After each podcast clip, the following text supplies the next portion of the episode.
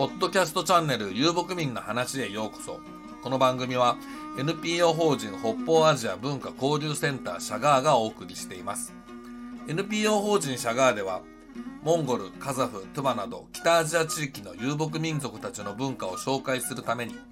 情報誌発行、写真展、展示会、コンサートや遊牧民雑貨市場などの各種イベント企画、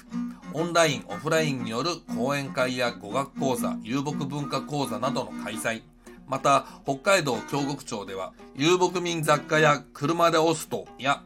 北方アジア遊牧民博物館の運営、さらには風の旅行者とタイアップしてのモンゴルでの特別ツアーの企画運営など様々な活動を行ってきております。ご興味ありましたらウェブサイトや Facebook ページなどをぜひ一度ご覧ください。また講演会やイベント企画のご依頼などありましたらお気軽にご相談ください。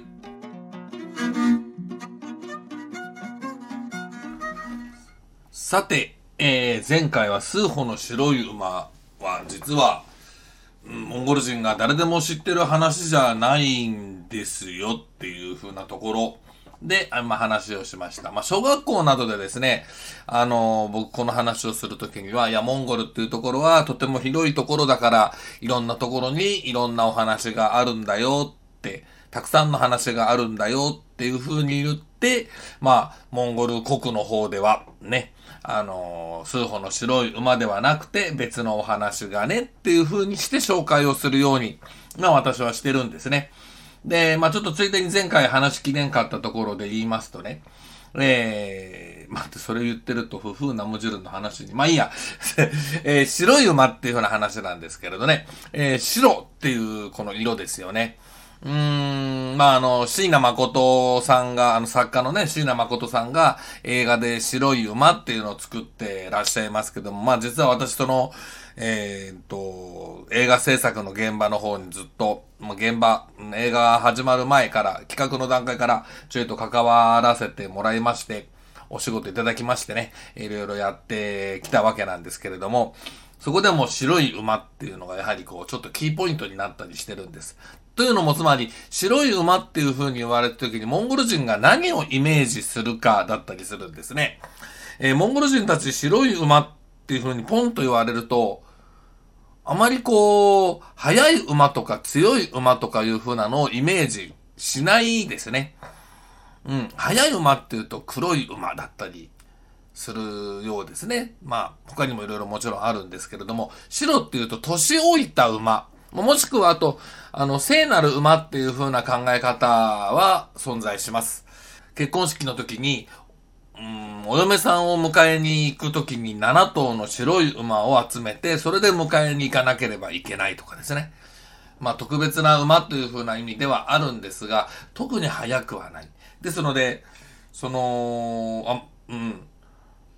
白い子馬なんていうのは、真っ白い子馬なんてのはまた存在もしないというふうに言われるぐらいでして、あの、椎名さんの白い馬の脚本、まあ、出来上がってから書き換え書き換えいろいろな形で進んでいった最終稿っていうのが出来上がるわけなんですが、えー、モンゴル側からですね、プロデューサーと、まあ、モンゴル側の監督さんっていう方がですね、えー日本にやってきた時に私、成田空港まで迎えに行きまして、えータクシーの中でですね、その脚本についてちょっと紹介しておくという、そういう、まあ、なんだ、使命をこう受けたまわりまして行ったわけなんですね。で、最初の冒頭部分、最初の第一項ではですね、白い馬が生まれると。いう風な話がいきなり出てくるなり、モンゴル人たちがですね、いや、それは無理だ。この撮影はできないと。白い馬が、は生まれない。白い馬かどうかもわからないし、おまけに白い馬は生まれてこない。それはアルピノだと。そんな馬はまず見つからないと。いやでも他になんかこうちょっと白っぽい馬とかさ、お母さんが白っぽかったりなんとかしたらどうのこうのないのって、いやいやいや、あの、馬は生まれてくるときは黒くって、だんだんと色が出てきて、まあ白くなったり、まあ年が追ってくると白い馬になるんだみたいなこと言われましてね。まああまりその白い馬っていうのは特別な馬では、まあそういう意味でまた特別な馬なのかもしれませんね。なんですけれども、まあ撮影は不可能。っていうふうに言われてしまったのが一つ。それと、まあ、年老いた馬だというふうな考え方が一つ。特に速いっていうイメージがないんですね。ですから、あの、数歩の白い馬の、うん、元になったのではないかな、なんていうお話の、ね、馬なんかだとこう、グレーの馬だったりですとかね、もしくは全く色について言及がされてないなんて話はちょっと前回もしたと思います。で、というわけでじゃあ、モンゴルの、モンゴル人が一般にこう、速い馬とか強い馬っていう風なイメージを持つのは、どうやら黒い馬とか、まあ他にもですね、あの、栗毛とかね、他の馬なんかも、こう、速い馬、もうヘール、ヘールも言ってね、言ったりするんですけど、ヘールって言ったら何色って言ったらいいんだろうな、あれはな。栗毛になるのかな？赤栗毛になるのかな？ちょっともうこの辺でちゃんと覚えてなかったりするんですけど。ただとにかく黒、あの、モンゴルのナーダムですね。あの、競馬などが行われますが、その、お祭りがありまして、そこでの競馬で、聞いた話なんで僕裏取ってませんけれども、相当の確率で黒い馬が、あのトップ5に入ってくる傾向にあると。これね、モンゴル人の人が言ってたんですよ。まあ、モンゴル人がね、言ってたのそのまま鵜呑みにすりゃいいのかっていうとそうじゃないんですが、ただでも、彼らのイメージとしてですね、ほら見ろ黒いだろとかっていう風な話が、をやはりこう、多く聞くと、彼らのイメージの中でもやはりその黒い馬は速い馬っていう、そういうイメージになってるんだということではないかと。実際に黒い馬が速いかどうか二の次なんですよ、ですから。で、では、あの、モンゴル国、モンゴルの国の方では、一体どんな話があるんかなと、馬頭琴ができましたっていうふうな話についてとなりますと、なんと言っても有名なのが、えー、ジョノンハルという、えー、翼のついた黒い馬が現れる、フフーナムジュルというお話が、まあ、最も有名な話として今伝えられてます。フフーナムジュル、まあ、格好のような美しい声を持つナムジュルという名前の男の物語。で、えー、まあ、この物語。日本でもですね、何冊か、てか何種類かっていうのか、このジョノンハルをテーマにした、このフフナムジュルをテーマにした、このモンゴル国の馬頭近畿原説話をテーマにした、えー、絵本たちがいくつか存在します。まあ、これがね、なかなかね、あの、モンゴルの民話なんていう風に言っておきながら、いや、こういうこと言ったら怒られちゃうかもしれないけど、かなり適当なことやってるなっていうのも随分実は存在してまして、えー、ジョノンハルが白い馬だ、つま、つまりあの、数歩の白い馬で、日本人の間にですね、白い馬が速い馬だ、なんかこう、イメージがあるって、そういうのに乗っかったんだか乗っかってないんだか、こう、折衷案っていうんですかね。白い馬に翼がついていて、まあ、ペガサスなノリで、うん、描かれてる物語ですとか、なんですか、あのー、全然、全然モンゴルのモノ字もちゃんと知らない人が、あえてね、誰がどうとは言わないけれども、まあ書いてくれちゃったな、これはっていうような内容の、うん、物語とか結構ね、いろいろあったりするんです。まあ、そんな中でですね、あの、天馬、天馬か、天馬ジョノンハル、モンゴル馬頭琴物語ってあの、ナスダミノルさんが、日の熊出版で出してるものがありますね。あの、これは、えっと、ツェレンドルジさんっていう方がですね、うんと、モンゴル国の、えー、南ゴビ地域の方に住んでる、南ゴビ地域の方なんですね。で、がいらっしゃいまして、うんと、この方は馬頭琴演奏者っていう風な名前よりも、むしろこう、ノリトシとでも言うんでしょうか。えー、いろんな楽器を使って賛歌とかノリトとかを歌うという方で、今どういう状況なのかわかりませんけども、まあ、十数年前にお会いした時には、えっと、モンゴルの国の馬頭琴引きという名のもとでですね、うんと、正月の12時、これ馬の時、馬の国って言うんですが、この12時の馬の国に、えー、モンゴル国の、えっ、ー、と、国会議事堂において、この馬頭琴を弾いて、その年の明けをこう宣言するという、そういう役割をする、国の馬頭琴引きなる大変名誉ある、え、役割を果たしてらしたという方がいらっしゃるんですが、この、えー、セレンドルジさんの息子さんと娘さんがいらっしゃるんです。確かお二方とも日本語が堪能な方だったような記憶があります。僕は一回しかお会いしたことがないんです。えっと、娘さんの方だったかな？この、息子さんの方ちょっとごめんなさい。これ、ネットで調べればすぐ出てきます。日の熊出版の、えー、天馬、天馬ジョノンハル。モンゴル馬頭金物語、ナスダミノルさん、ちょってことになってますが、そこに、その、こう、お子さんたちですね。えっ、と、セレンドルジさんのお子さんたちが関わって、えー、作られ、えっ、と、書かれた絵本がありますね。これは、まあ、いわゆる最もスタンダードな、モンゴル国における馬頭金起源説話として、まあ、正しい間違ってるっていうよりも、まあ、一番ポピュラーな内容のもので、よりモンゴル人的な、というかモンゴル人がちゃんと関わって、えー、きちんと作ったものということになるかと私は思います。で、このジョノンハルという物語なんですけれども、これが、まあ、もともとはですね、その、交渉文芸の世界ですので、モンゴルでは、まあ、様々なバリエーションで描かれたりするわけです。あの、北海道を、まあ、拠点に活動しているノカナンというグループ、あの、馬頭琴演奏者が佐賀春彦で、その奥様の佐賀孝子さんが、あの、まあ、女優さんなものですから、えっ、ー、と、民話の、えっ、と、語りをされるわけなんですね。で、このお二人が、えー、お話、えっ、と、一つのそうコンサートなどで番組として持ってるまあ、奥様の方がですね、サンドアートでその情景を描きながら、佐賀春彦氏、旦那の猿はあの春彦氏が、えー、馬頭琴で演奏して、そこに合わせるっていう、またこれまた、実に美しい物語構成になっている、まあ、芸術作品があるんですけども、こちらで、えー、お話に、えっ、と、こちらでこう語られている、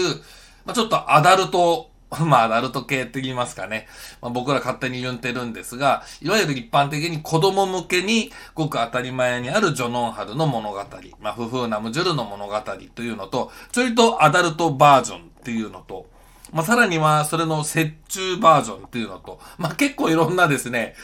えー、ものがあるんです。はい。まあ、その細かいところは、まあね、あんまりここで、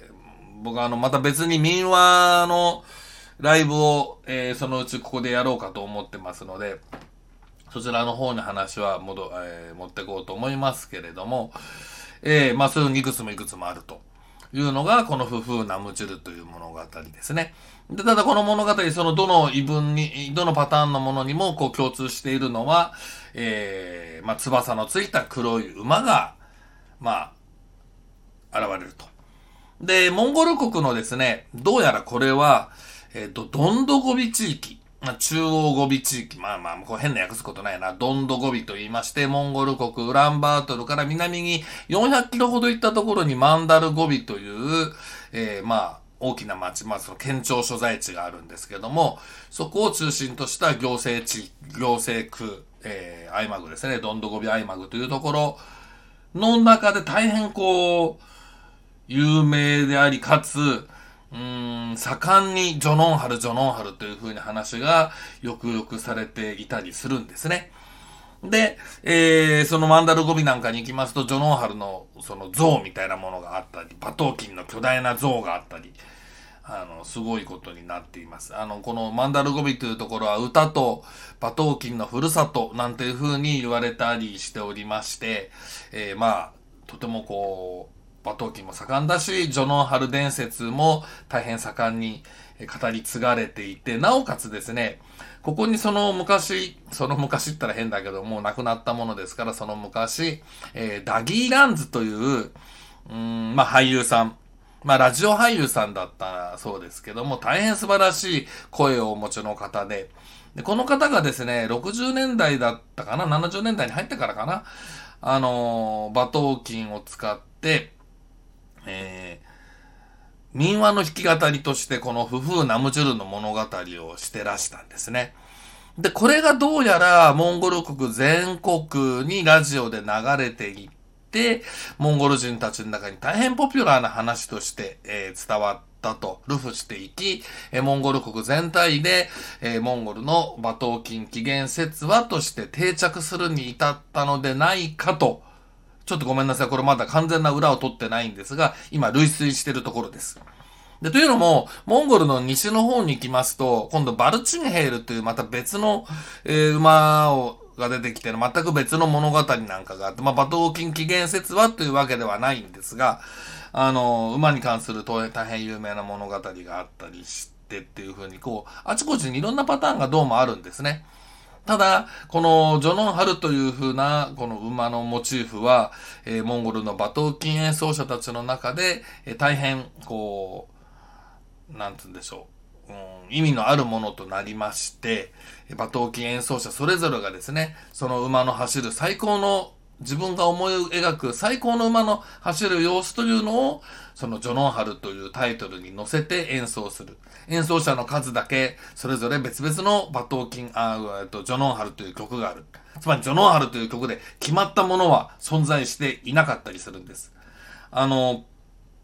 うん、例えば誰かが馬頭琴で、俺のジョノンハルはこんな風に走るんだってやったら別の人が、俺のジョノンハルはこんな風に走るんだっていう風に、また別の曲になって、またこれが地域によって変わったりなどなどですね、え様々な、えジョノンハルというのが、えー、まあ、ゴビ、ドンドゴビ地域から、えー、ウムヌゴビ地域、南ゴビ地域の方にかけて広がっていました。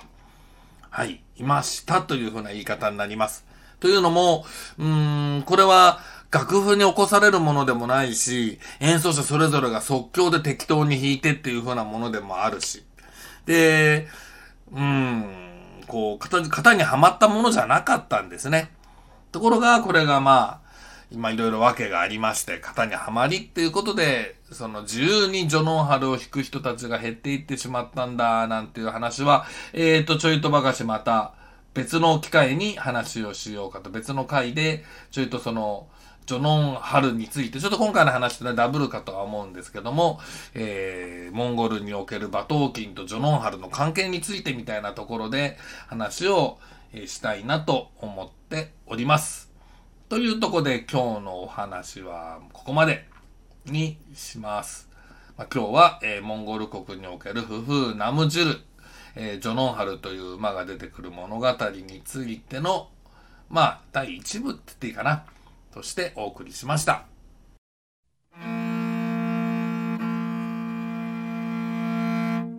この番組は NPO 法人北方アジア文化交流センターシャガーがお送りしました。番組に関する感想や質問などお寄せいただけると幸いです。NPO 法人北方アジア文化交流センターシャガーではモンゴル、カザフ、トゥバなど北アジア地域の遊牧民族たちの文化を紹介するための様々なイベントを企画運営しております。また、講演会やイベント企画などのご依頼ありましたらお気軽にご相談ください。様々な形で受けたまわることが可能です。ではではまた次の機会にお会いしましょう。